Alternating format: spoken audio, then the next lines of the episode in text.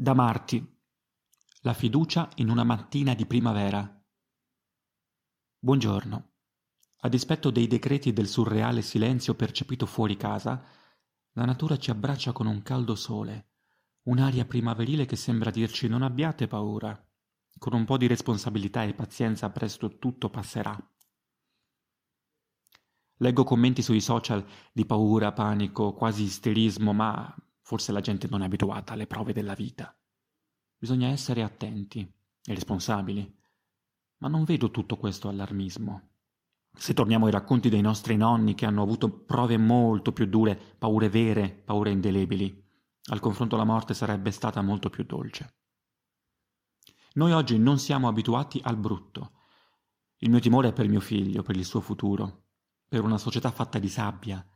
Sì, questo mi spaventa molto di più. Ma sono una donna religiosa.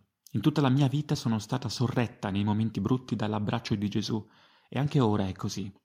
Bisogna avere fede in Dio, fiducia nel prossimo, qualunque sia il suo colore. Bisogna tornare ad amare, bisogna essere comprensivi, aiutarsi. Sono questi i valori che sconfiggono i mali della terra, ma soprattutto le bestialità che l'uomo continua a fare.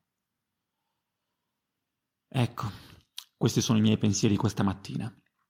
Sono fiduciosa, sì.